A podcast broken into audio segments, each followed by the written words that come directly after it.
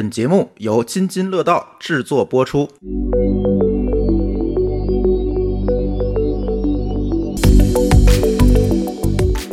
各位听友，大家好啊！欢迎大家收听本期节目啊！这期节目呢是咱们一期比较特殊的节目啊，是由我们津津乐道播客网络的呃编码人生对和拼娃时代一起联合制作的串台节目。对啊，今天呢是我们难得的，我们聊了一个啊娃和程序员的这个话题。对，相结合的话题啊。。对那么今天呢，呃，主播呃是双主播啊，有有我们编码人生的担当啊，小白啊，大家好，我是小白。啊，然后我是君君啊，对，然后呢，另外呢，请到了我们两位呃，就是程序员的嘉宾啊，也是程序员的呃作为父亲的角色，双重的双料角色的两位嘉宾，一位呢是咱们的呃冯岳冯大哥啊冯大哥，嗯啊，大家好，我是冯岳啊，声网的合伙人，也是一位有过二十年开发的一个老程序员吧。啊，还是一位这个初一是吧？孩子的爸爸。对，有一个儿子，初一。呃，另外呢是我们的赵坤赵老师。对，赵老师给大家打个招呼。大家好，我是赵坤啊，我是算是斜杠斜杠中老年吧，啊，斜杠老年 文艺老年，还不能算老在年，咱们应该算，和咱们算青年是吧？青年青年青年，啊对，因为赵老师呢，其实是一个非常独特的程序员。就是我们一般来说，我们会看到说程序员可能就是，哎，平时写写代码嘛。但赵老师不一样，赵老师呢，当年可是一个乐队的乐手，而且呢是这个这个器乐从计算机，对吧？在当年啊，当乐手很赚钱的时代，毅然的放弃了乐手这个职业，来到了我们这个计算机行业，成为一名优秀的工程师。啊，标准的文艺青年啊，标准型文艺青年。这个待会儿让赵老师在这个节目中再进行再分享自己的成长的经历，对吧？刚才我们聊天的时候，我们还觉得这事儿还特有意思，是吧？还我们还想，我跟老我跟小白都特别想再听一听，多听一听。是的，因为赵老师这个经历啊，实在是我们说的非典型的经历。因为其实可能啊、今天可能聊的一些，比如说大家经历，那有有些经历，我相信大家可能会觉得在自己的人生当中呢，也可能好像在某些阶段去经历过。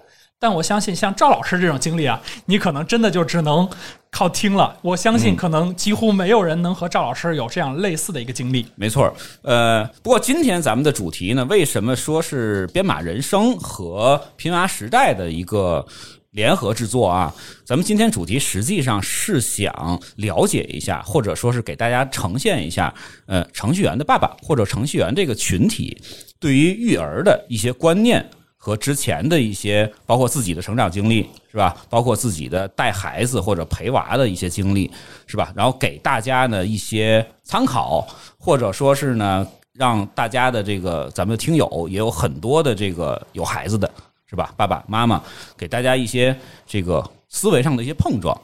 是吧？所以说呢，今天呃，从呃冯老师来讲，或者说是从赵老师来讲呢，其实都是以程序员的这个角色啊来参与到录音里边，是吧？也是希望能够呃这个呃两位呢老师呢能够呃就是表达一下，或者说是能够呃思考一下自己对于带娃或者是对于娃的未来有什么样一些设想。是的，因为过去以来呢，我们虽然对程序员其实有很多的这样的一些刻板的印象但其实我们会发现，这些刻板印象其实都集中于说啊，工程师本身，对吧？那他们可能会觉得说，工程师其实是一个很古板、很奇怪的一群人。对对但其实啊，我们说工程师这帮人呢，反而是很好玩、很酷的。包括我们今天两位嘉宾，其实都是非常有意思的嘉宾。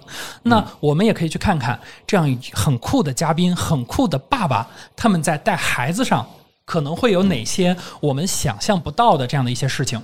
嗯，昨天呃，我跟小白通电话的时候，小白也说，就是自己其实也有生娃的这个计划哈。对对，并没有受我这个拼娃时代前期前几期节目的影响啊，这个特别难得，是吧？是的，所，以一般一般我们主播群体里好多人已经避了孕了，就是觉得不太想生了啊，就比较焦虑。但是我是觉得，其实从咱们几个就是有孩子走过来也来看啊，这一路走来一看，其实也没有这么夸张。是吧？也没有这么夸张。我觉得小白的其实他整体上现在的状态和观点，其实我还挺认可的。对，我觉得其实可能呃，大家看到的很多拼娃的各种，就是不管是鸡娃呀、拼娃各种各样的信息，其实可能会让对这个事儿比较恐惧。但是对于我来说呢，我会觉得说啊、这可能是我人生一个必经的阶段。我终究会有一天从一个孩子变成一个父亲。那我觉得能够借今天这样一个机会，向三位父亲去请教一下关于孩子的一些事情，可能对未来我真正走上父亲这个角色，我可能能够成为一个更好的父亲，能够成为一个更好的丈夫。我觉得这个对于我来说是非常有价值和有必要的。对，所以说就是看他现在的状态，我觉得他是非常有可能响应咱们上周刚刚出台的那个三胎政策的啊，一个气儿生仨，是吧？为为祖国做一些贡献，对吧？按照目前就是因为我养猫嘛，那我以前养一只猫，现在养了两只猫，我现在呢还是想养第三只猫的情况来看呢，我也确实不排除，对吧？一胎有了生二胎，二胎之后生三胎。不过呢，他还挺那个什么的，挺有爱心的。不过这个事儿呢，我觉得，呃，我首先抛个观点就是，生孩子这事儿不光能我能决定，这个可能以得我女朋友来说了算，对对吧？人家如果不想生，那我也得配合人家，尊监尊重人家的意愿。对所以说，今天其实呃最开始的这个阶段呢，呃，我们想呃以什么切入呢？就是想想了解一下几位老师的这个自己的成长经历啊。从我来说，我小学，呃然后初中、高中一直到大学，实际上还挺喜欢编程的，就是挺喜欢这个玩就玩这些技术或者什么的。就只不过可能就是大学那个大一的时候，那个同班同学有一个霍炬霍老爷是吧？大家可能也比较熟悉啊，因为他当时我觉得技术太好了。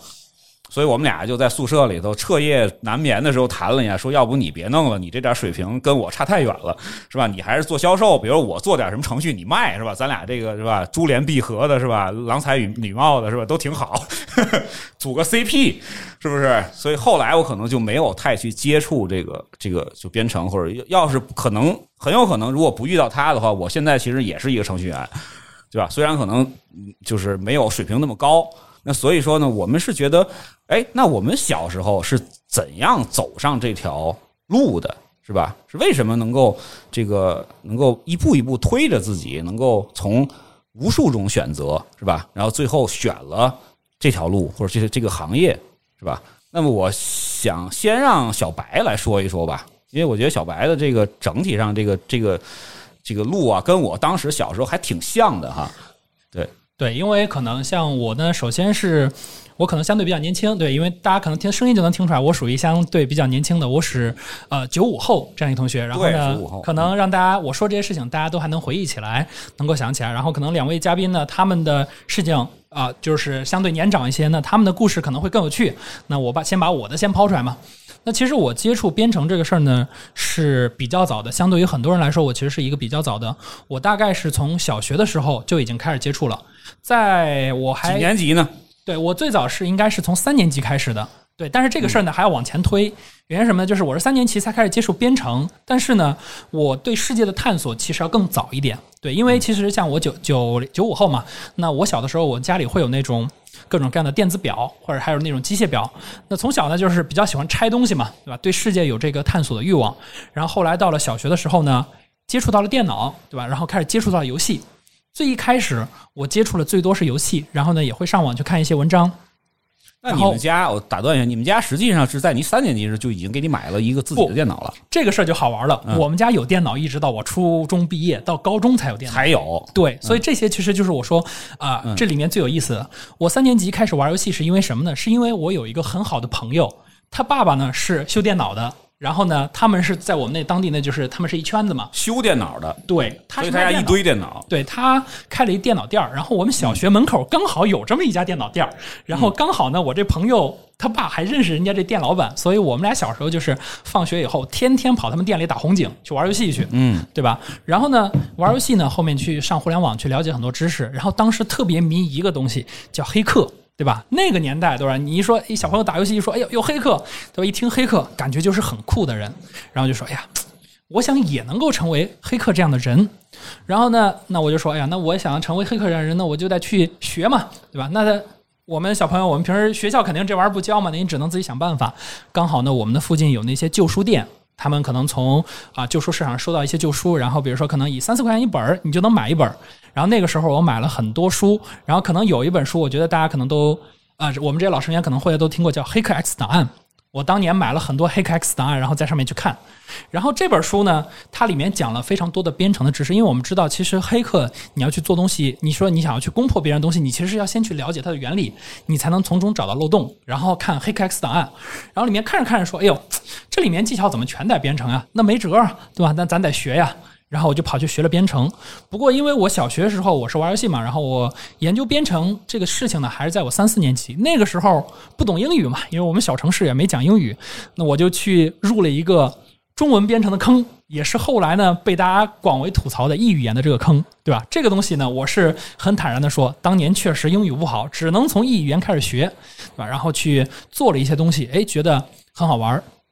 然后呢，小学就一直玩游戏，然后小学当了六年的这种啊叛逆的孩子是吧？又是逃学去网吧打游戏的，又是半夜不睡觉跑出去打网瘾少年，对吧？嗯？当年网瘾少年的开局，对。然后到了初中以后呢，就是因为啊、可能是老师的赏识也好，或者各方面原因以后，我突然变成了一个好孩子了。那好孩子以后，老师就觉得他喜欢好孩子嘛。当时我特别感谢我一个老师，地理老师，对吧？我地理老师呢，他说：“哎，你有这方面的才华，你有这方面的想法。”他把他办公室的钥匙给我了一份儿他说：“你以后呢，放学以后，你说你想研究这个东西，哎，你可以来我办公室，你可以玩我电脑。”哦，所以我整个初中呢，我其实研究的电脑全都是用我老师的电脑，我自己家里是没有电脑的，因为我爸他虽然是公务员，但是他一直觉得游戏这个东西啊害人，害人不浅，他就说咱们家不能买电脑。一直到了我初中毕业，然后我爸才真正说给我买了个电脑，然后到了这个时候。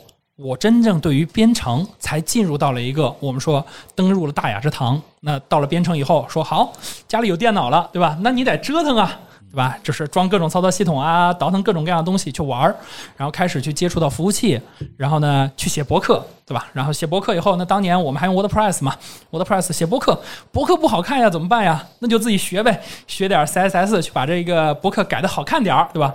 然后博客一学。博客是挺好的，但功能不够给力，是吧？那不行，那我还得学，就去学了 PHP，然后呢，一路一路，然后从高中去学 PHP，然后到大学从 PHP 又转到去学前端，然后又慢慢到毕业以后，我又去做嵌入式，到后面我去包括去做各种各样的事情，整个过程其实都是我对世界有好奇心，然后呢，我去体会各种各样的东西，然后发现这个东西不满足我的想法，那不满足好办，对吧？学习去改变它自，己造，对吧？然后没有枪没有炮，然后咱们就自己造，就去学了更多的编程语言，然后呢，去实现自己的想法。包括甚至于我到现在，我其实呃毕业时间不是很长，但是我其实呃经历过很多的东西。我学了编程，然后后面要去做产品运营，现在又去做产品经理。那我回想我做所有事情，其实还围围绕着编程这个事儿。回想到最后，为什么对吧？我们做这么多事儿，对吧？念念不忘必有回响，为什么最后还是回到编程了？想来想去呢，是觉得说这个事儿啊，其实是和我最初想要去拆东西想法是一样，是我想去探索世界的奥秘，我想凭借自己的手去改变一些东西。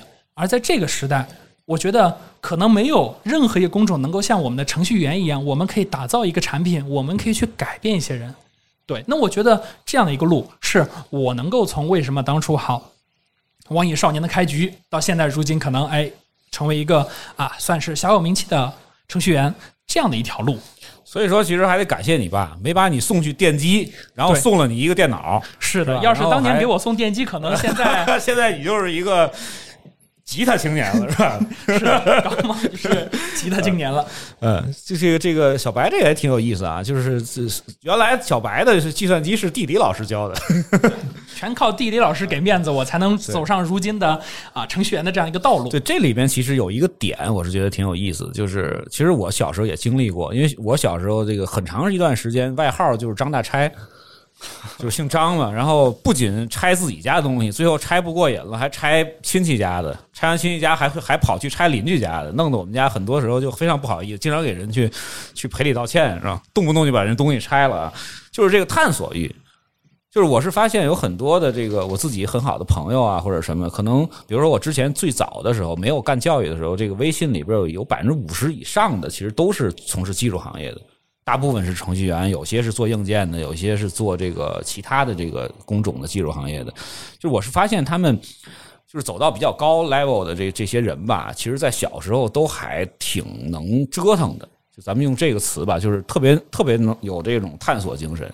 就是看到什么东西都想了解了解里边是啥，到底怎么它它它它能实现的？比如说看红绿灯，大家就会给小孩说：“你看，像咱们红灯不能走，是吧？黄灯要等一等，绿灯要这个这个这个。”要这个这个要要赶快赶快往前行，对吧？然后我当时想法就不一样，我当时想法就为什么那红绿灯就是就是两边这个这边绿灯马上那边就同时变红了呀，对吧？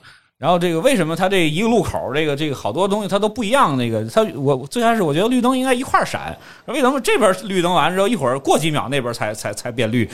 是吧？就是想的就很奇葩，那然后您给他拆了吗？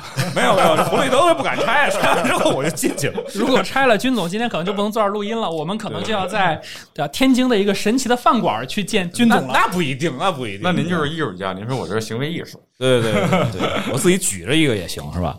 就是就其实它它有一些共性啊，就是做这个就是技术岗或者说是从事这个类型的工作的人，其实。对于很多东西的它的这个原理，或者说是它是怎么实现的，它有一种好奇心，有一种好奇心，或者说有一种偏执，就是非得把它弄明白，对吧？我弄不明白，我就把它拆了，是吧？看一看里边到底是啥，对吧？这个其实我是觉得小白刚才分享的这部分的话呢，其实里边有一个比较关键的点，就是说孩子的这个好奇心是如何去保护，或者说是培养，或者说是激发他们。然后呢？其实现在我就昨天跟小白聊的时候，我也说，现在其实孩子有好多这种机会都被家长去剥夺了，很少你让他再去拆一个录音机，是吧？再去拆一个电视，是吧？甚至说你把自行车拆了吧，很少再有家长会给孩子这个机会了。大多数可能会给他买一个乐高，是吧？或者买一些已经被大人所设计好的让你去拆的东西。是吧？可能这一部分，我是觉得相对来说，可能孩子接触的就少了，少了很多这种机会。那其实我想，呃呃，再让这个这个冯大哥也聊一聊自己，对吧？因为冯大哥，我刚才呃知道，就是冯大哥其实大学的时候并不是计算机的纯计算机科班的人，就是是学自动化，就跟我是一个专业的，是吧？就是你从这个很小的时候到。走上这个就是说，呃，技术岗位或者说是技术领导的岗位，中间是怎么样能够一步一步推动你去从事这个行业的呢？好，我是在大学以前其实没有碰过计算机，因为我们那时候年代还比较早嘛。对对对对，七零后对吧？或者早期七零后，七零后啊，然后还在一个比较啊边远的南方长大嘛，小镇长大，所以根本是没有接触过计算机。啊，但我小时候是散养型的啊，我爸妈也不不怎么管我啊，我成绩还特别好啊，所以小时候呢，没人管我，到处玩啊。大大约在四年级的时候，我就疯狂的迷上了。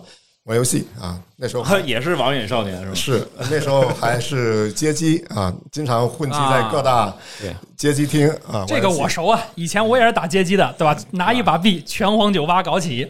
那拳皇九八那会儿都已经是很靠后的了。那会儿最早的是那时候街霸是幺九四三啊，对对对，幺九四三。然后后来有这个名将是吧？啊，是又变成一个怀怀旧节目了，什么魂斗罗啊？对对对对，那种啊。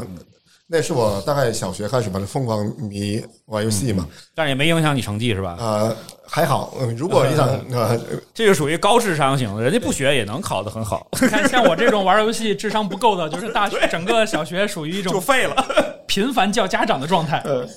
嗯，对。等我考上大学呃了以后呢，我我记得很清楚啊，是我到大学报报到的那一天，我在大学学校门口就看到。啊，旁边嘛，不是有那种什么复印机啊、打印机啊、图文工作室嘛？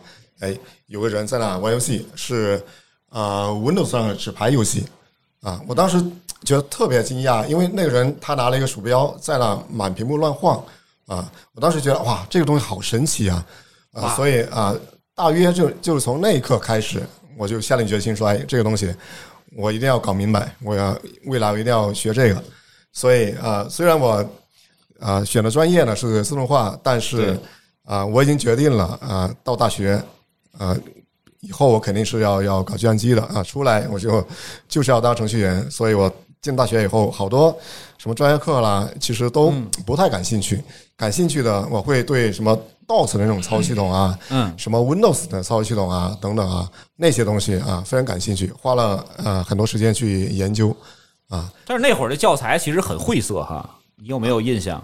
那时候你就从啊、呃各种什么 Windows 的使用指南开始啊、嗯开始学习嘛，然后呃像还有很多计算机类的图书啊，比如海淀对吧？图书城对对对对有大量的这种图书你可以看啊。我自学什么 C 加加，自学好几年，但也不怎么会啊。但是初高中的时候，冯大哥就是也不是说那么去迷恋游戏了，是不是？到高中那个阶段，呃，初高中可能没有像小学或者是啊、呃初中的时候啊呃那么喜欢，但是我我有另外一个特点，就是我初中的时候、中学的时候我还蛮喜欢数学的啊。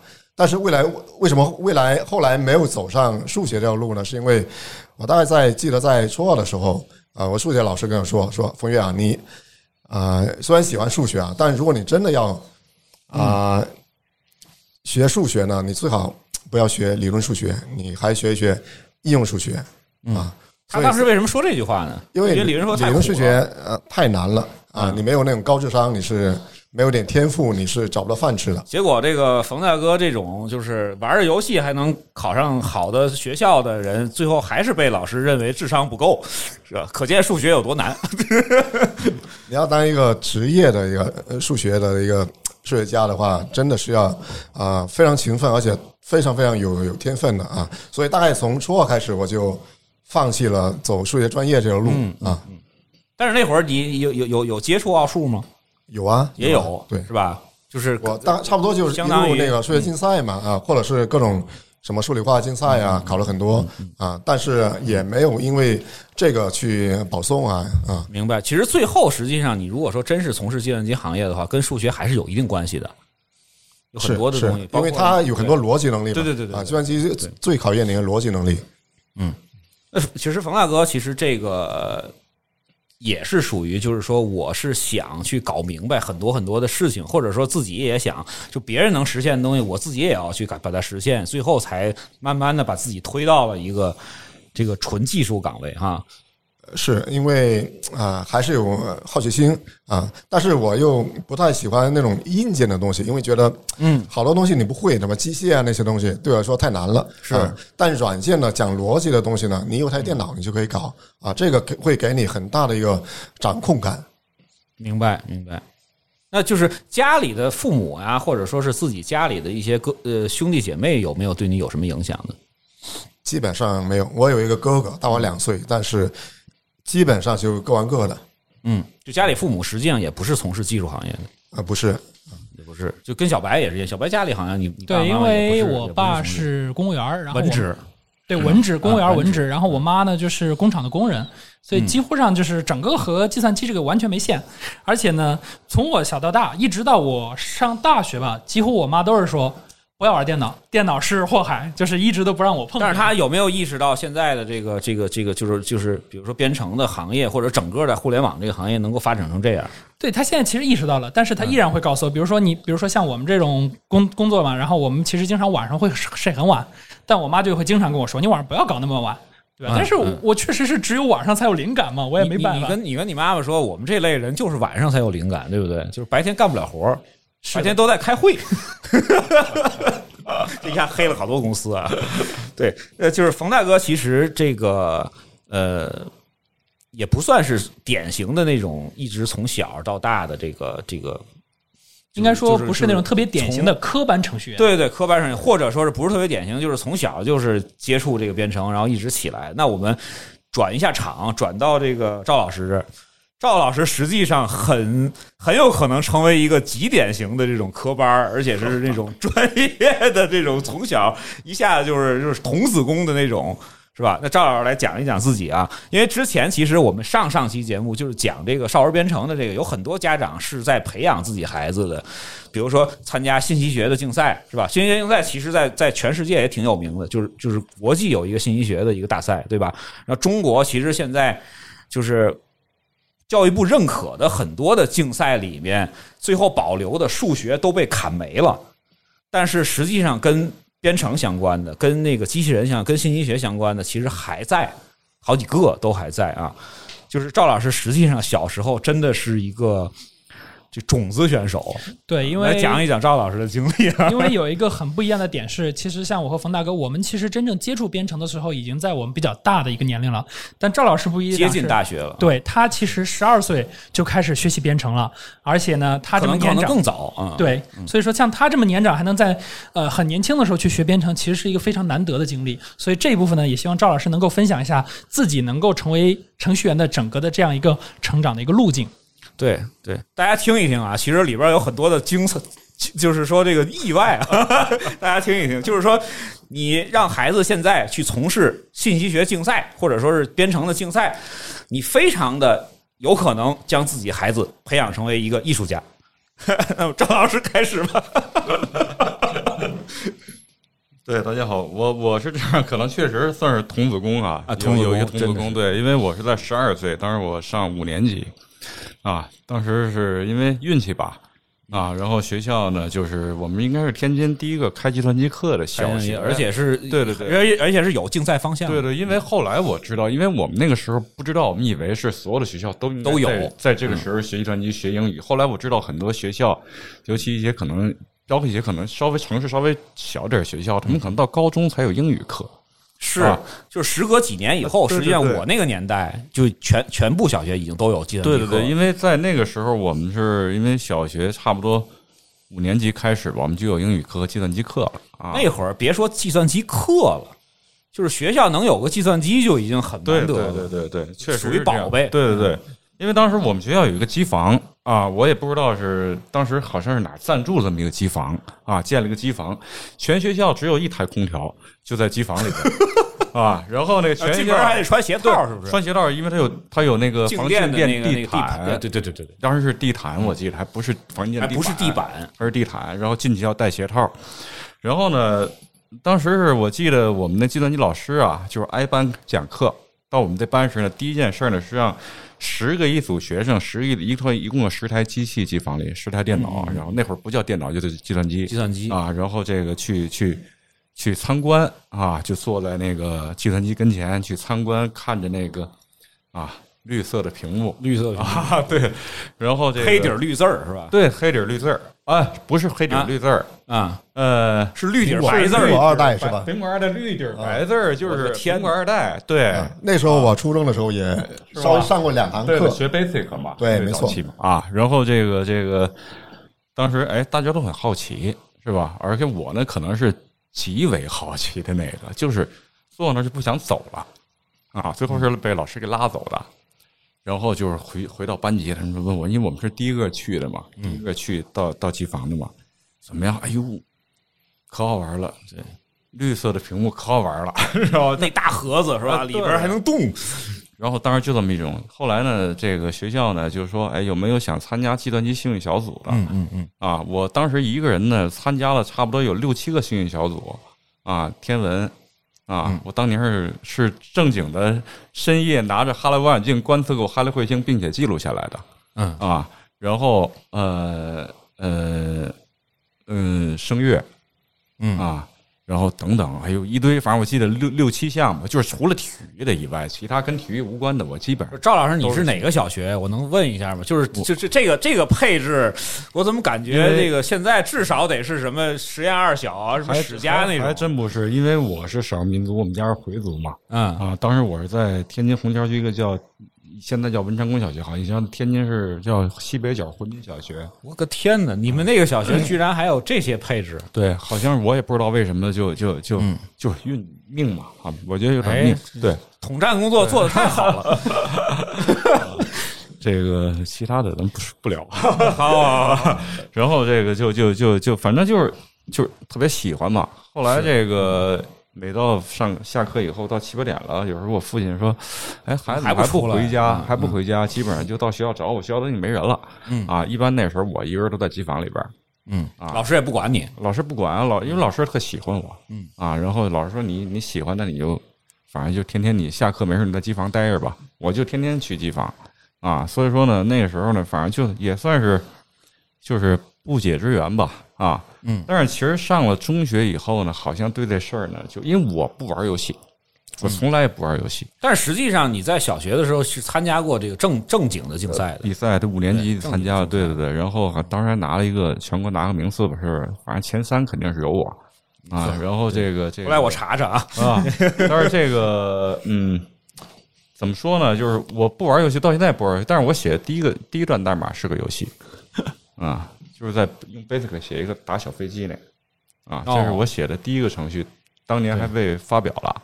啊，发表在一个当时叫叫什么的一个报纸上，我都忘了。一九四二的雏形出现了，对，后来上中学以后，我倒觉得对这事儿没那么大兴趣了，因为那时候因为我我在学计算机之前，十岁时候我我学弹古典吉他嘛，古典吉他，，啊对，然后上到中学以后，所以我现在特别相信“中二”这个词。嗯。啊，就是人的，我觉得一个孩子他的整个人生的他的一个转折点，其实就在初中。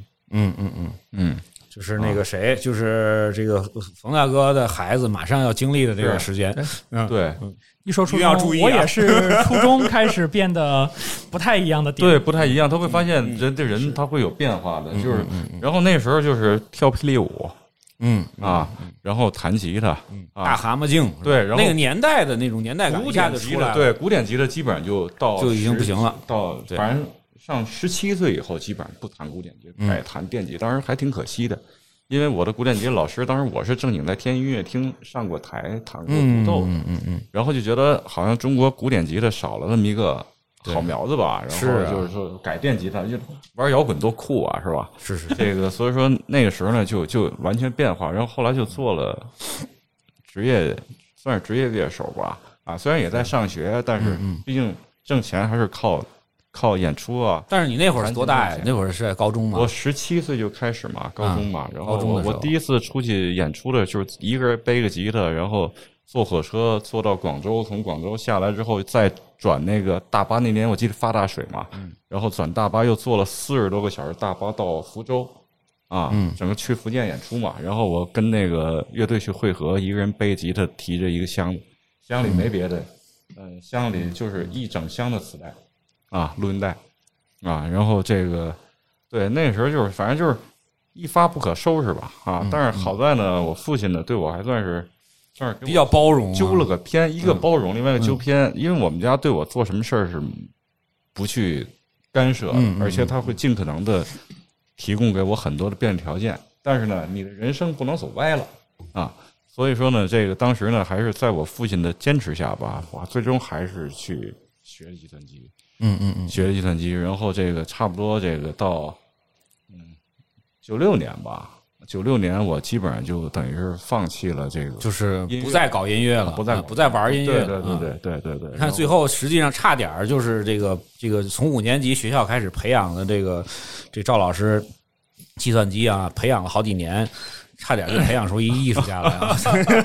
这个那时候还挺可惜的，因为校园民谣啊什么的，那时候不是他主要，其实刚才赵老师说了，就是古典级的，其实赵老师已经谈到了不错的，就是以现在的这个孩子的类比来说，已经钢琴就是就是小学毕业已经钢琴十级了，你知道吧？绝对是就很不容易，你知道？如果现在的家长如果碰到这么一个孩子的话，那肯定就就走专业路，就央院了，对不对？对就就奔央院走了，就不会像当时那样，就是说让你想怎么折腾怎么折，想怎么作怎么作了，对不对？对对这块儿可能也是当时我们那个年代讲究的一句话嘛，就是学好数理化，走遍天下都不怕。家长让你想做的还是在数理化这个范畴里。这个我记得我们我上小学的时候，我们数学老师有一个特别经典的话，这个嗯、叫什么来着？说这个你们好好学好数理化是吧？嗯，不学好数理化，你们将来就长大就卖大果仁儿去了。啊，是 门口推车就是这个，对，因为那时候看不起个当小贩体户的嘛，是啊，是。对，其实你看，大家啊，就是咱们这个几位嘉宾啊，现在其实都是在至少这个大部分的时间都是在从事技术行业。然后呢，呃，其实小学的经历或者说是初中、高中的经历来看啊，就可能除了这个赵坤老师，这个是小学真的是就算是科班儿，就是从小就是接触这种编程。实际上，咱们几个都没有那种就是特别正规的这种引引导，是吧？对我们但是最后反而这个这个这个最后科班这个张老师可能差点就去弹吉他去了啊，差点就就音乐厅就当当艺术家了。就是大家其实并不需要这么焦虑，或者并不需要这么早的就去让孩子就说我必须要几岁几岁就要学。就那天我们在上一期的这个这个跟呃呃拼呃跟那个拼发时代和这个这个呃。科技乱炖，那科技乱炖，对，去去串台的时候说到的，就是很多的程序员，或者说是很多的技术总监，或者说是到比较高 level 的这个这个这些这些技术的管理者来说，其实并不太想让孩子这么早的去接触编程，尤其是接触代码的编程，就他们觉得其实还好，对吧？你到初中、到高中，或者甚至说到大学，你再去选了计算机专业，再去接触的话，也没有问题，对吧？那么，所以所以说，就是大家呃，包括像像这个呃呃，冯大哥或赵老师这个孩子，也都是一个是初一了，一个是马上就初一了，是吧？像我家四年级，是吧？就是大家对于自己孩子以后呃会不会从事这个这个就是编程的这个这个工作，或者说是从事类似于编程的技术的岗位，有什么样的一些这个设想或者看法呢？呃，这块我对我家。娃其实没有没有什么特别明确的一个设想嘛，因为我相信一个道理，叫呃，我听过一句话叫“你没有办法规划别人的人生嘛”，嗯，所以他到底要走什么？他毕竟是相对独立的，对吧？他有独立的人格。对，那特别是现在这个年代啊，那他不像我们以前还说你一定要当个工程师啊，还是什么的，嗯嗯嗯，啊，所以啊，但是呢，因为我我家小孩他自己他说过他喜欢数学，然后他还呃小的时候他特别喜欢玩乐高积木啊啊，是，对，我在大概幼儿园的时候啊，有一次啊，我们带他去上那个迪斯尼英语课嘛，嗯。啊，上完课以后啊，有有有一个教育机构啊，他在外面。发传单是一个机器人啊编程的一个这么一个培训机构啊，我就问了小孩你你你愿不愿意上啊？因为他喜欢乐玩乐高嘛啊，然后我家小孩说哎呦他愿意体验一下，然后我们大概在那个时候啊，我们带他去体验了一下那个机器人，然后这个机器人呢还能编程，所以啊，我家娃是在这种可能是半诱导吧，或者是半体验的情况下，反正你进了坑了是吧？对，进了这个坑，然后。体验了一下啊，最开始幼幼儿的时候，它是那种卡片式的编程啊，然后小学的时候呢，它又升级到了啊图形化编程啊模块啊，就是像大积木那种啊，可视化拖拖拽拽就能够啊，Scratch 差不多啊啊，再然后呢，也体验了一下 Python 啊，Python 啊，现在在学吗？现在没在学，然后差不多到。五六年级的时候，那时候也有一些信息竞赛嘛，啊，我记得叫什么 NOIP 还是叫什么，对吧？NOIP，对对对对对。然后他也上了一下培训班，啊，学 C 加加也学过一些，啊，但这些呢，一切其实都是以他的那个兴趣为前提的，嗯啊。后来呢，我感觉他兴趣也没大，没没多大，啊，有的时候你报了班，他也不去上，啊。所以后来升到初一以后，就慢慢你就其实没有太逼他，没有太逼他，他没有给他 KPI 是吧？他愿意尝试嘛，他就尝试一下啊。他不愿意尝试嘛，那那就算了啊。所以啊，基本上我对我家娃就这么一个态度啊。你没办法，你没办法规划他啊他的人生，但是你可以给他更多的体验。我想问一个问题：他对于你平时的工作，他有没有感觉到有兴趣？就比如说你在调代码呀，或者在在在家里再再写点什么东西啊，或者什么，他有没有说，哎，爸爸，你能弄弄整整整啥呢？嗯，我在家里一般也不怎么写代码吧。还是在工作中写，哦，那你那你还是这个界限分的还挺清楚是吧？回家之后就陪娃，专业陪娃。主要是我一般回家也比较晚，因为互联网嘛，这行业都原来是这样。一般很多时候，我他小学的时候，一般我回家他已经睡了，他已经睡觉了。九九六的锅基本都是这个九九六的。我以为就是那种，就是说回家之后，我们这六点到家了，然后然后那个谁冯老师冯冯大哥这儿开始做饭，做完饭之后陪娃读读。绘本 结果是有好几年，就是我回家的时候他已经睡了，嗯，然后我起来的时候他已经上学了。明白，明白，明白。对，这这这其实也是很多的这个程序员爸爸为什么被人吐槽的一个原因啊，因为他工作的这个时间特别讨厌，是吧？就跟孩子的这个作息完全的都是不重合的，是不是？是我一般来说只有在周末的时候啊陪他会比较多一点。啊，还有就是小升初嘛，我们是呃，前两年刚刚经历过小升初哈，对对对那个也是冯老师在上海是吧？对，在上海很痛苦啊。那个时候陪他相对多一点，因为周末报各种班，特别是啊像数学班都报四五个这种哎呀妈呀，啊，我都没舍得，是吧？我们都是舍的啊鸡血的人，但是啊，我们可能算啊鸡娃中没那么鸡的啊，但是嗯呃，但上海跟北京不一样啊，上海、北京风格不太一样。啊，技法不太一样。对对对，但是其实也也也蛮辛苦的，也蛮辛苦。就是六年级那一年，辛苦啊六六年那一年还上海是五年级，上啊，海的五年级就小升初开始选是拔。上海的小升初是五年级，嗯啊，因为啊六年级他叫预初，已经到了初中去上了啊。我天哪，那也挺狠的，也挺狠的。就对，那个我我改我改天我再系统的单独跟那个 那个冯大哥再聊一期，聊一期上海的这个这个这个现状跟北京的现状的碰撞啊。对，但是这咱们今天因为篇幅太小了，没法没法细聊这个，一聊这个咱俩又又又二十分钟又出去了。对，对，其实刚刚冯老师也提到了，就是像我们程序员工作时间，可能比如说大家都习惯了早上十点去上班，然后晚上可能九点多才回来，这个时候很多时候其实就在家庭整个教育当中去会有一个缺位的一个问题嘛。那这个其实也是我们被饱受诟病的这个问题。对，丧偶式教育或者说是诈尸式教育，可能就是偶尔的歇个年假能够陪陪娃学习，然后陪两天，然后又发现自己完全没法上手，因为太多太长时间不不去不去管的，然后就孩子学习状况完全不知道了。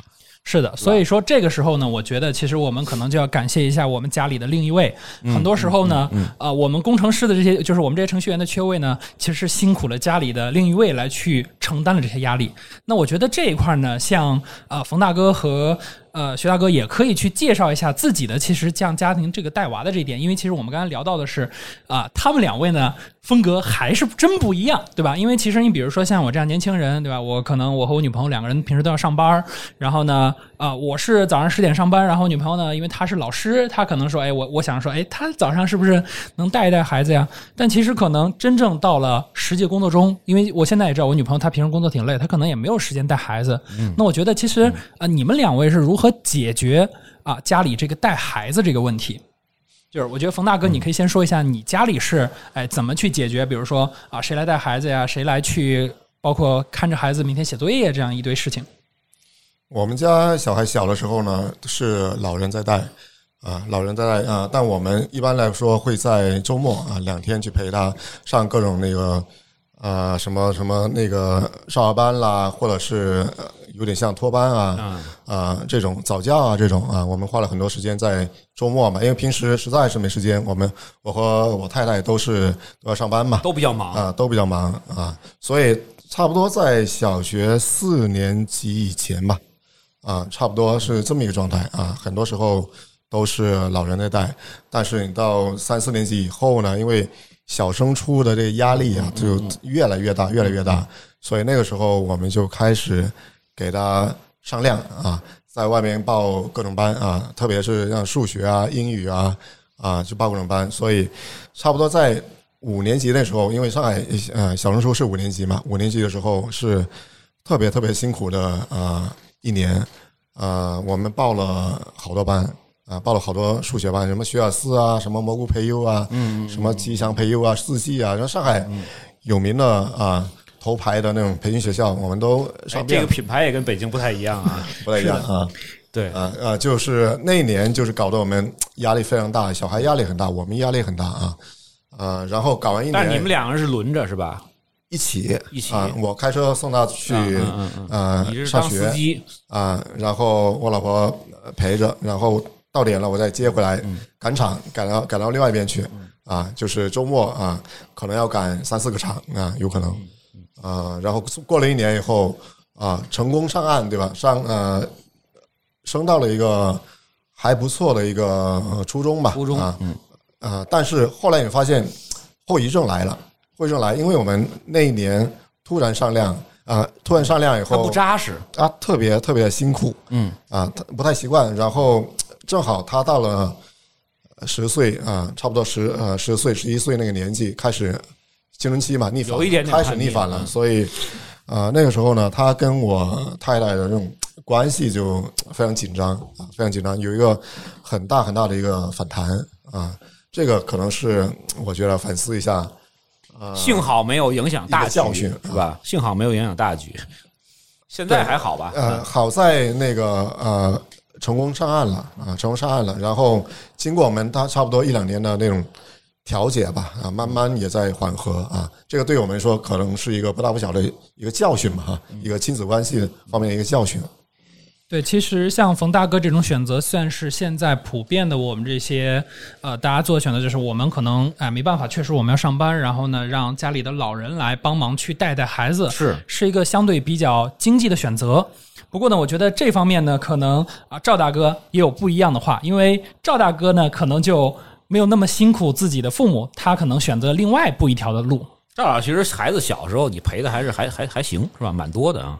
小时候还可以，还可以。对对，因为我是零八年，零八年初还是零七年末，我我我跟我爱人就从北京回天津了。嗯啊，因为我那时候我父亲身体不好，嗯，然后回天津以后呢，然后呢，零八年我女儿就出生了。嗯，对，所以说呢，这个在她到小学以前吧。这段时间我可能相对排单比较多，还稍微的时间宽裕一些。呃，但是也不算宽裕，因为我那时候刚好在创业啊。其实比程序员还惨 就属于二十四小时了，就不是还不是九九六。对对对，有事儿就得就得走。尤其女儿刚出生的时候，那时候每天我都要凌晨两三点钟回家，然后到家以后，在他那个自己的。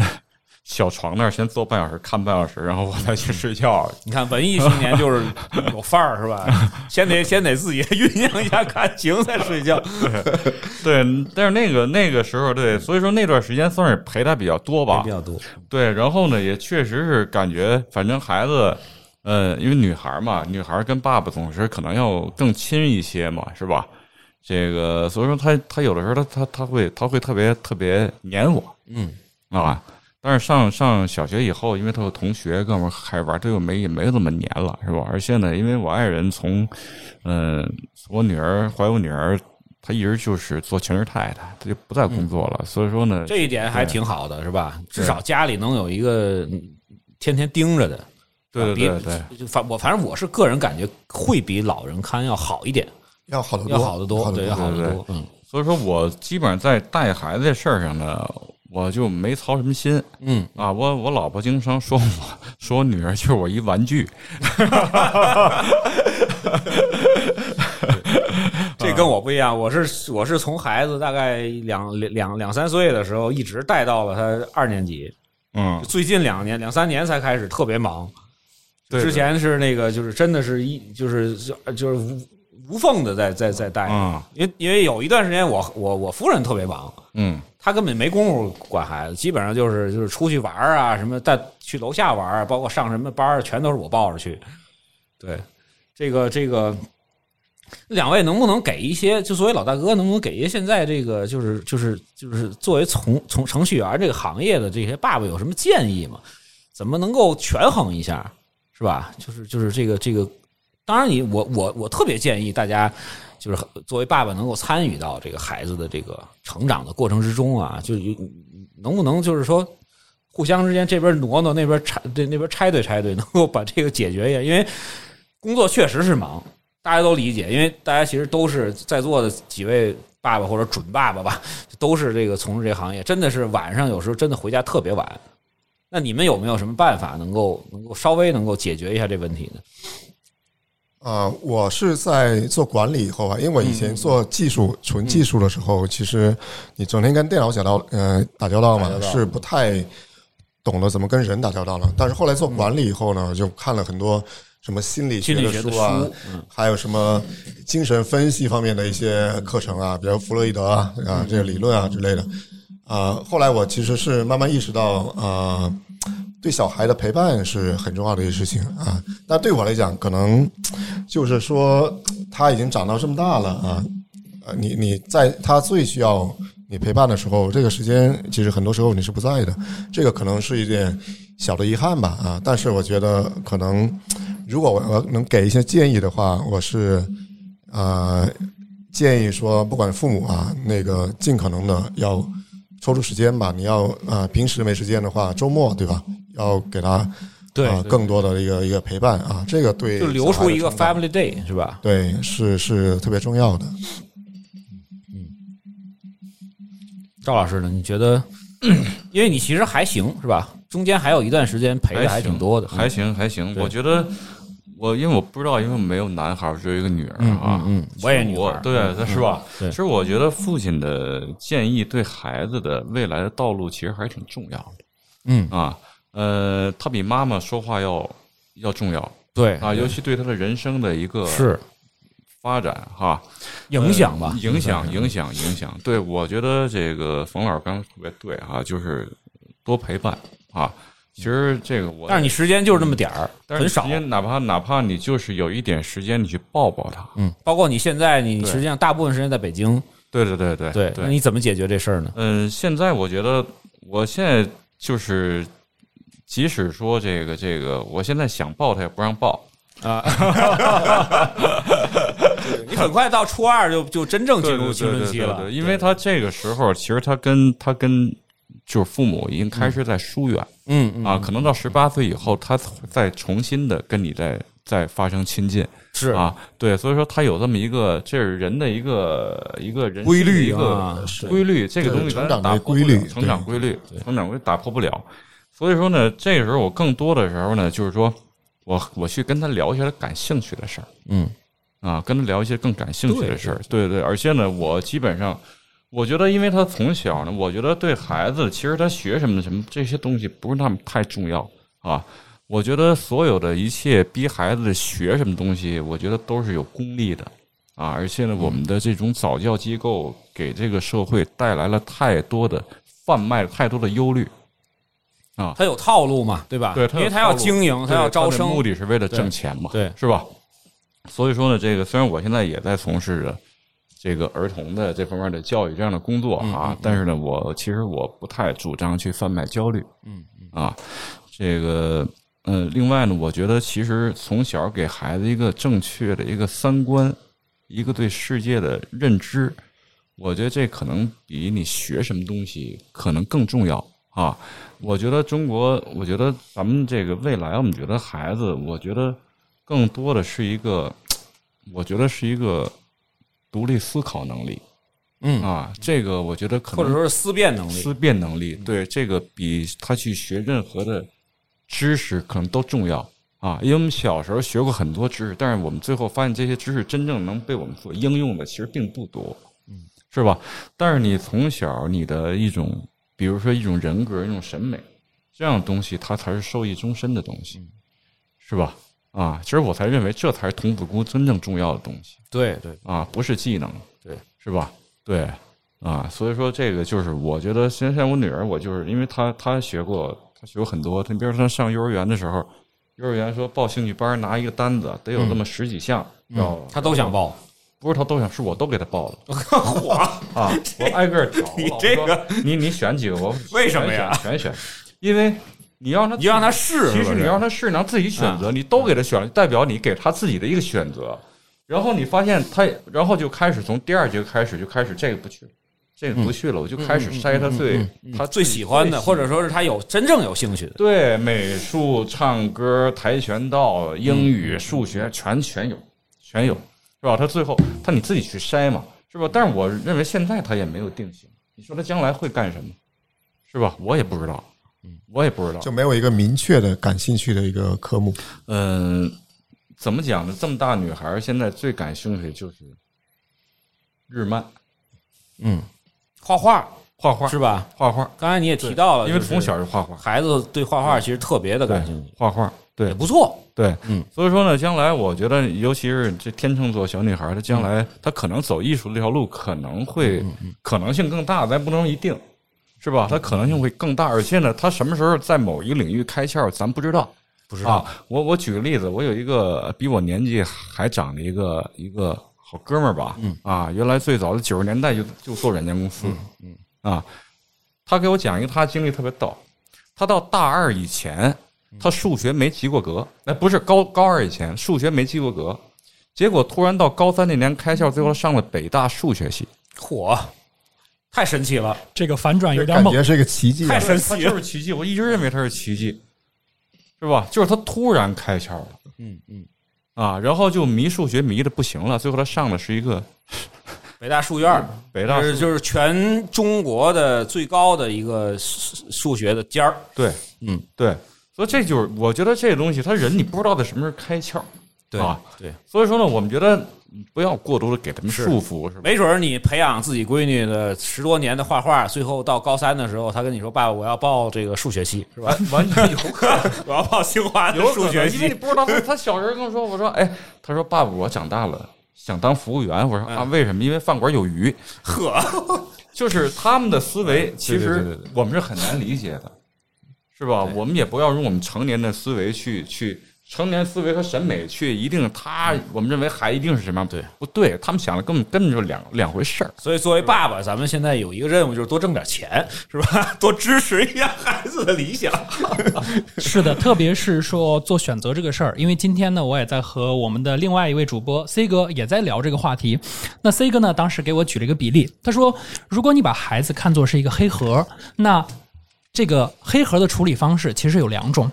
一类人呢说，哎，我是他是个黑盒，我也不知道怎么办，那我就拿这个黑盒去试，我去试各种各样的奇奇怪怪的场景，直到我发现一个地方刚好能够让我这个黑盒容得下去，对吧？那这其实就是赵大哥的这一个思路，对吧？我让你的孩，我让孩子去试各种各样的，他找到他自己喜欢的，他就去做就好了。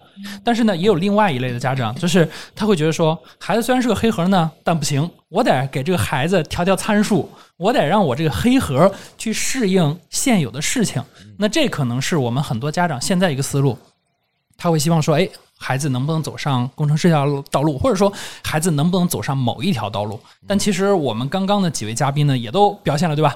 大家其实中间有很多的意外，最终呢，让我们成为了这个，并没有说我们学什么，或者说我们用什么，让我们最终成为了工程师这条路。所以我觉得这一点是啊、我们能够告诉大家，就是你别看你说你现在让他可能去学编程或者学什么，说不定哪天哎他就自己开窍了，他想去学一个别的什么东西了。这个你太难控制了，太难控制了。是的，毕竟孩子是一个独立的个体，他有他自己的想法，他有自己的人生规划和成长的路径，这些都是我们所不能左右的部分。对，有时候其实就是说，我们之前还有一个说法嘛，就是生孩子就是一个盲盒，是吧？这个带孩子就是一个黑盒，实际上对，就是你生孩子，你真的不知道自己生出来是他他有哪方面的一些专长啊，或者什么东西，真的完全那个什么。就现在，就之前有经常有人说嘛，就是你双清北的是吧？就是就是 top 二的两，可能爸爸是清华的，妈妈是北大的，最后生出来一个最后连小学都不及格的也有，也有很多均值回归嘛，那个那个理论嘛。也有一些就是我我觉得家里头都没怎么接受过正统的教育，可能都是就是上到高中或者上到初中就没上了，然后结果培养出来一个状元也也有。所以说这个盲盒怎么抽这个东西，大家还挺有惊喜的，对吧？反正不是惊喜就是惊吓吧。对，但是就是说你一旦生下来了，就从小一直到大，可能从可以说从零岁出生几个月开始，一直到后面的，你怎么去引导他？就是你也可以，就是说把它变成一个就是随完全随机的黑盒，你也可以去通过各种各样的方法去去引导他。比如说刚才咱们说的创造力这一点，那你就多给他机会嘛，对吧？他只要不伤害环境，是吧？不伤害自己，不伤害别人，那你随便你想干嘛干嘛都可以。因为其实现在能够给予咱们的这个这个空间还蛮大的，虽然可能阶级越来越固化了，是吧？但是你想说让孩子从事哪个行业，我是觉得现在你从事任何的行业，其实最后都未必能够有什么不好的结果，或者有好的结果，都真不。程序员可能几十年之后，没准儿可能就不不怎么火了，对吧？没准儿几十年之后，你可能去你我我我我我会这个这个贴瓷砖儿，是吧？我会铺地板，反而变成一个每天订单量不断的，因为没有人会贴了，是吧？就就就是整个的这个这个，你刚才说的这个黑盒，如果家长真的要去调参数的话，那我觉得真的是太考验家长的这个水平了。是的，一不小心可能就调出个祸害。对你有可能击废了，或者说有可能你的这个这个远见并没有这么强，就是你不你并不能看到几十年之后的整个的行业发展或者怎么样的，对吧？谁能想到现在送外卖的能能成为一个大的一个产业，对吧？是不是？谁能谁谁谁能说咱们几位播客是吧？几十年后不会成为一个对吧准艺术家？是不是？咱们也是一个原创的一个内容的创造者嘛，有很多很多的可能，对不对？对，特别是我之前其实就是说，比如说像咱们在座的几位，实际上对于孩子的未来或者孩子到底要不要成为程序员这个事儿，实际上其实还是有共识的，是吧？大家其实觉得，你包括刚才那个赵老师说，就是孩子像像我们家孩子这么。就可能会有艺术细胞或者怎么样，会有创会有这种这个文艺这种范儿的话，我没有必要让他去从事这种这个这个呃，就是代码这种工作。但是很他很有可能成为一个非常好的一个这个产品经理，或者说是一个架构师，或者一个什么样，他可能会 会在这个代码之上的一个一个行业，对吧？他他会做出自己的很多的这种创创意或者创新或者贡献其实。我觉得这怎么说呢？有一个时代的一个变化啊，你就回到我们那代，因为我毕竟你看这个军总，咱们都是至少还是在就算大城市对对对，出生、对对生长的、成长的哈。因为我很多的小兄弟啊，或者以前跟着我的一些程序员哈，可能就是在农村出生的。小镇也有小镇青年是吧？就是他们要拼命的去努力的去学习，因为什么？他要改变命运，是是他家家一个家庭的一个家族的一个命运，他要改变的命运，拼命的学习，然后哦，后来做的还挺好的，现在确实是哎，比如在北京、在上海买了房了，是吧？都发展都挺不错的。那其实，但是到自己的下一代的时候，其实那种焦虑就不应该有了啊！不是啊，现在其实很多的考二代，现在就是是说这个带孩子学习就很猛啊，啊因为他自己就是拼上来的嘛。其实这个怎么讲呢？就我觉得这是这是其实它是一个社会问题了，它是这个社会给人带来一种焦虑，是带来一种其实，但是你逃避不了。因为这个社会现在它越来越多元化啊，嗯。并不是说我要当工程师，我学好数理化才能走遍全天下，是吧？没错啊，现在得语文者才得语文者才得天下，没错，我这我特别想说这个，其实学文科的特别占便宜，您知道吧？对，您知道这个可怕的您知道这个在咱们这儿有有某某个别程序员就根本不会写代码，程序员就因为文啊字好，文字好是吧？他比我们火得多啊！他一出来创业就能拿到几几千万的融资。嗯，啊，也是。对。是。吧？就是因为这个，这我觉得其实这也是其实也是一个社会问题，嗯。它也是社会问题。但是咱们逃避不了。对，逃避不了，它就是人们会变得浮躁嘛，就是没有人愿意踏踏实实的做来去去去真正的去去做事儿，而所以说我到这个时候，我倒认为可能是就是说对孩子的这种教育真的是就是嗯，让他有独立的思考能力，可能更重要，他他得有正确的价值观和审美。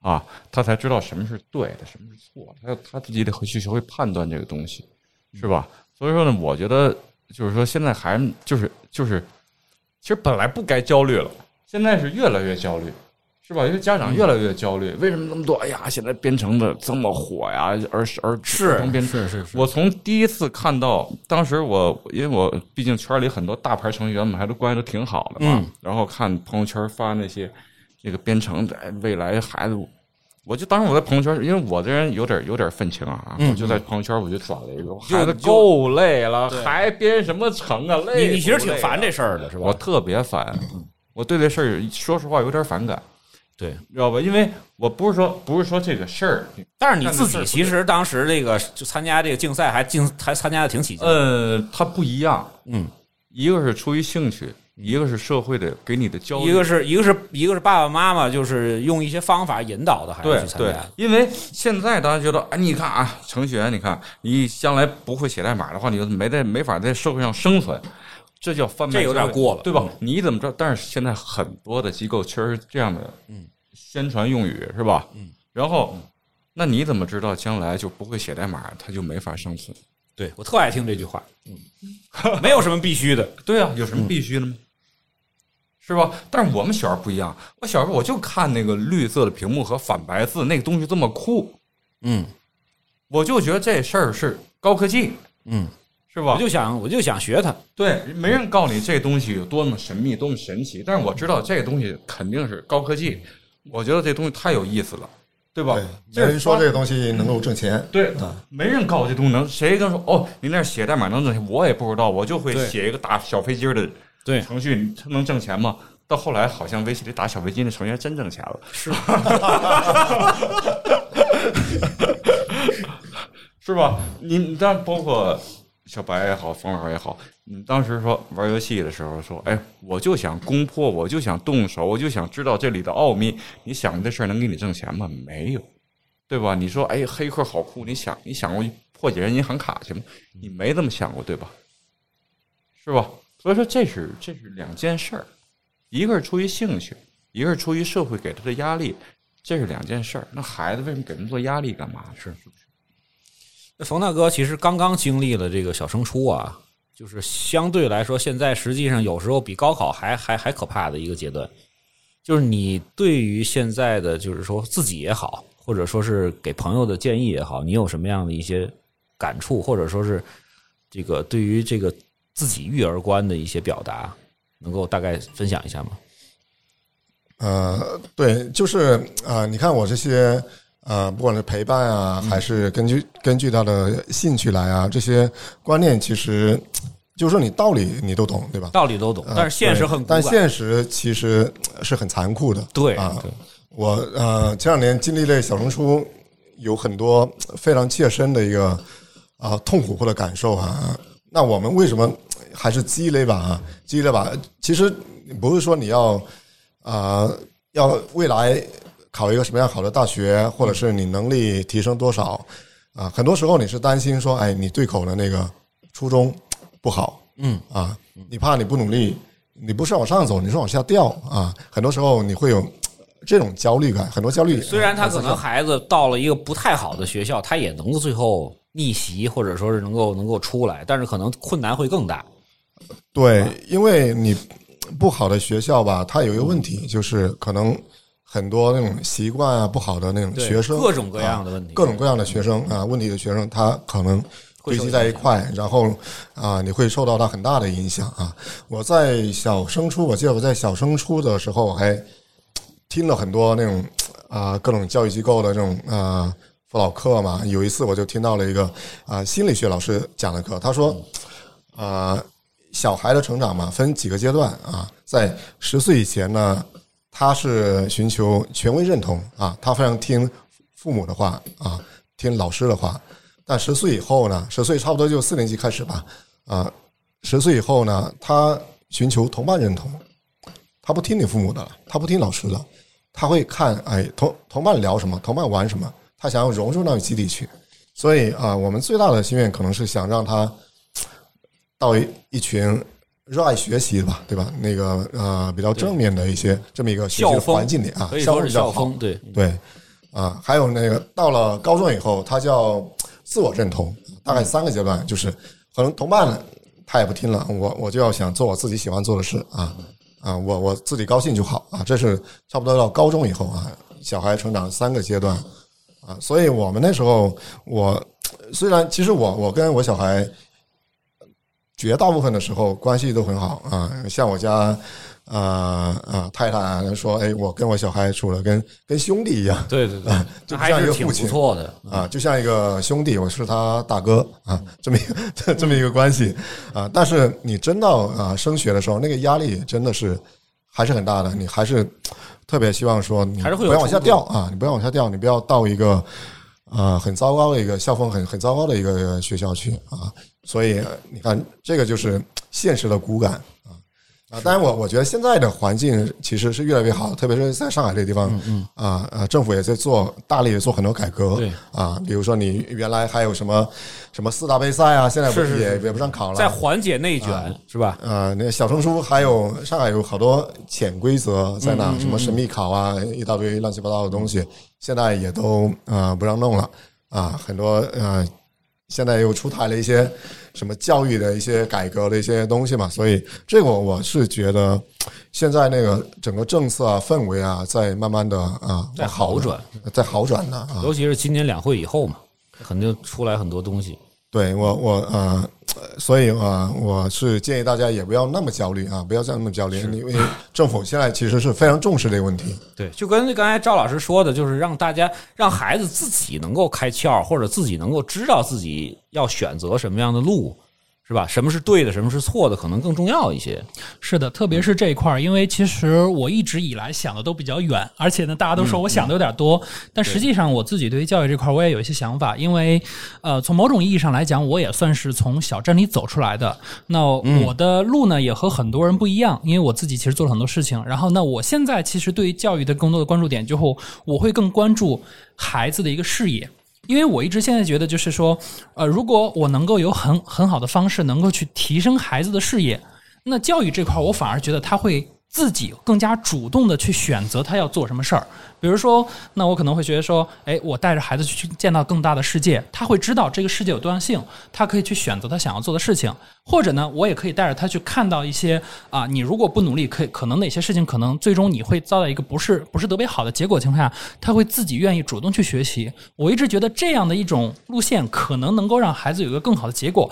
但是这个事情有一个很大的问题，就是这个事儿放在绝大多数家庭上其实是很难去实现的，因为我们自己的视野有限，我们很难去提升孩子的视野。所以这个是一直以来说，嗯、对我来说，我觉得很理想化的。那我以后带孩子，我就是要提升的视野，让他能够看到更多的世界。然后恭喜你，小白，你选择了一个 叫做什么地狱模式。这个我我我我我觉得是这样，我觉得我觉得刚才小白说那特别对，特别对，特别对，就是难做就。是怎么讲呢？就是最困难的一个方式我前几天我和一个音乐家哈在一起聊天儿啊，他说就关于这个对孩子音乐教育这事儿，说这家里边儿啊，就是孩子会得弹贝多芬，嗯得弹巴赫，得弹这个。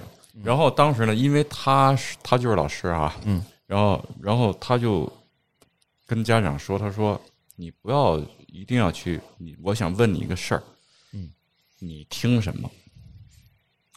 如果你整天你在听那些神曲、嗯，流行歌曲，流行歌曲，流行歌曲也没关系，都是神曲，是吧？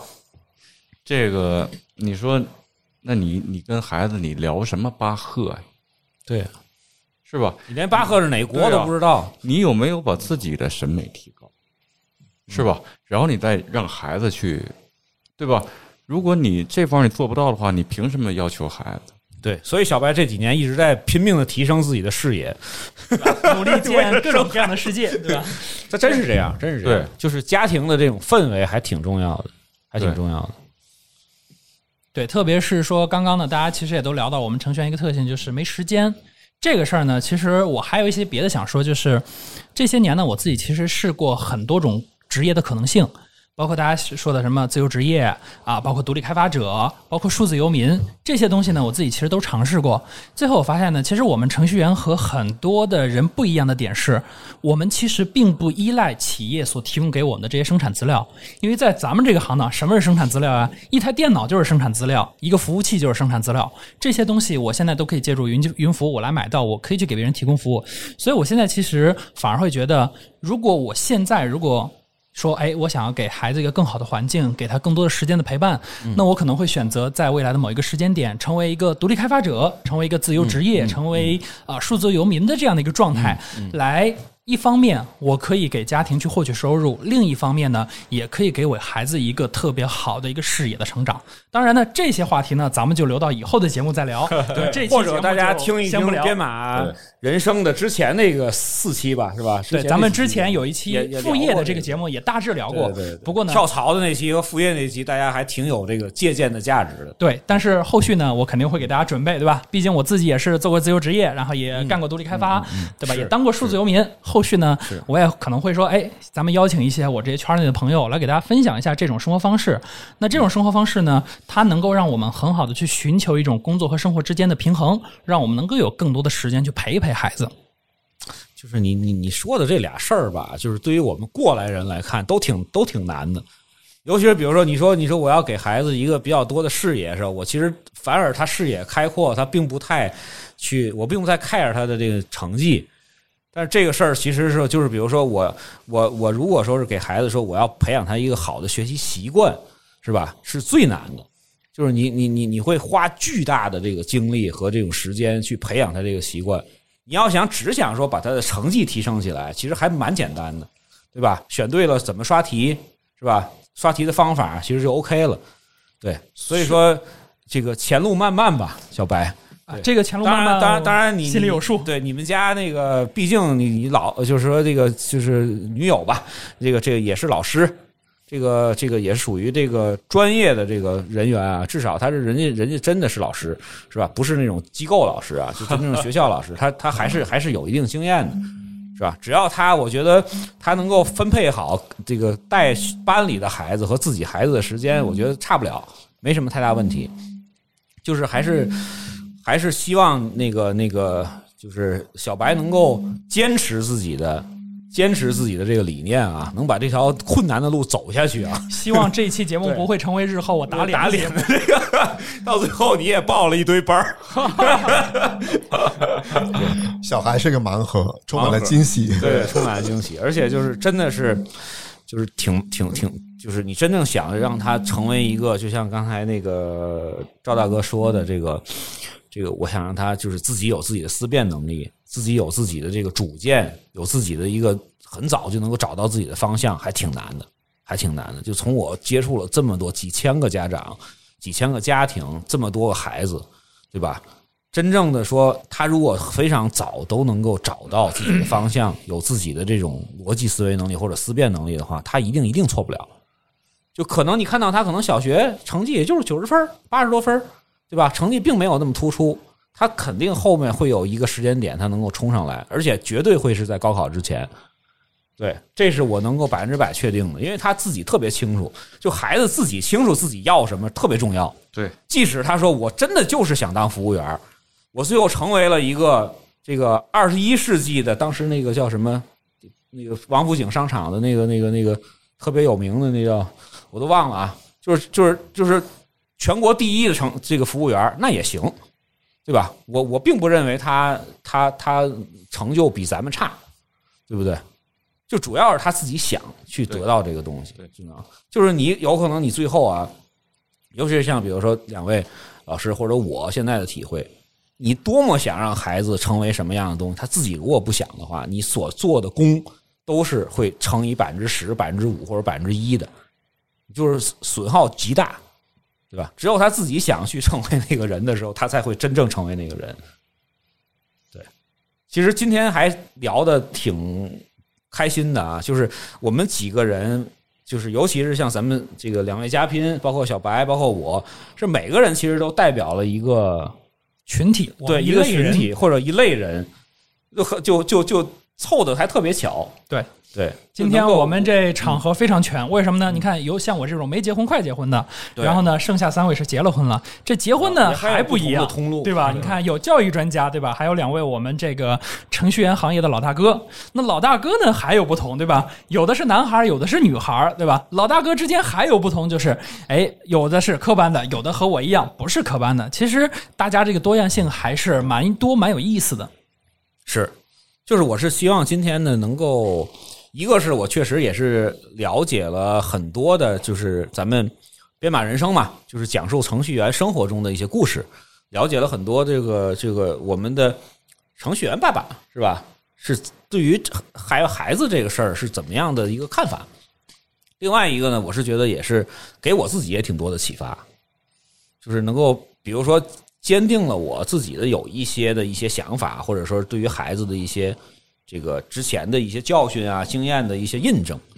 对，当然也希望能够给咱们这个呃听友朋友们是吧？即将生孩子的，像小白这样的，或者说是这刚刚开始这个这个带娃的啊，孩子刚刚一两岁的也很多，就咱们咱们留言的就有就表现出来了。还有呢，已经就是孩子可能就是初中了，甚至有的孩子高中了，是吧？也希望他们那个能够呃，能够就是别这么焦虑，是吧？放平心态，是吧？能像咱们的这个这个呃赵老师啊，或者能像冯大爷、冯大冯大哥这样，就毕竟咱们是已经经历过了很多了，对，告诉大家其实没必要，没必要这么紧张，是吧？后边路还长着呢，是是认清孩子盲盒和黑盒的本质，你就别想太多，想太多也没用。对，抓什么样的牌都得打，是吧？你这盲盒黑盒特别好，所以也希望呢，咱们这个呃听友朋友们，如果是自己也是在带娃的，或者说是即将带娃的，能够也能够参与到我们的这个话题的讨论过程中，对吧？如果你是一个程序员，你希望孩子呃以后也当程序员吗？或者说是你希望孩子以后走什么样的道路，是吧？也能够给我们的这个呃节目后面能够留言，咱们能够互动，或者说是能够交流一下。对，大家可以交流一下自己的这个带娃的观点，对嗯吧？也给我这样的一些后人呢提供一些建议，是吧？毕竟我还没有走别吓唬小白啊！别吓唬小白。毕竟还没走上道路呢，可能需要更多前辈的经验，才能让我少走一些弯路，或者至少让我走到弯路的时候，我知道我走了弯路，我还能扭回来。嗯，好的。那么呢，今天这个节目啊，已经超时了啊，已经超时了。因为这个一说这个带孩子这事儿，特别容易这个说多，呃，然后呢，也特别希望嗯大家呢能够给我们一些建议，或者说是一些不同的观点啊。感谢大家收听本期呃编码人生和拼娃时代共同录制的一期串台节目，谢谢大家。好，谢谢大家。好，谢谢大家谢谢大家。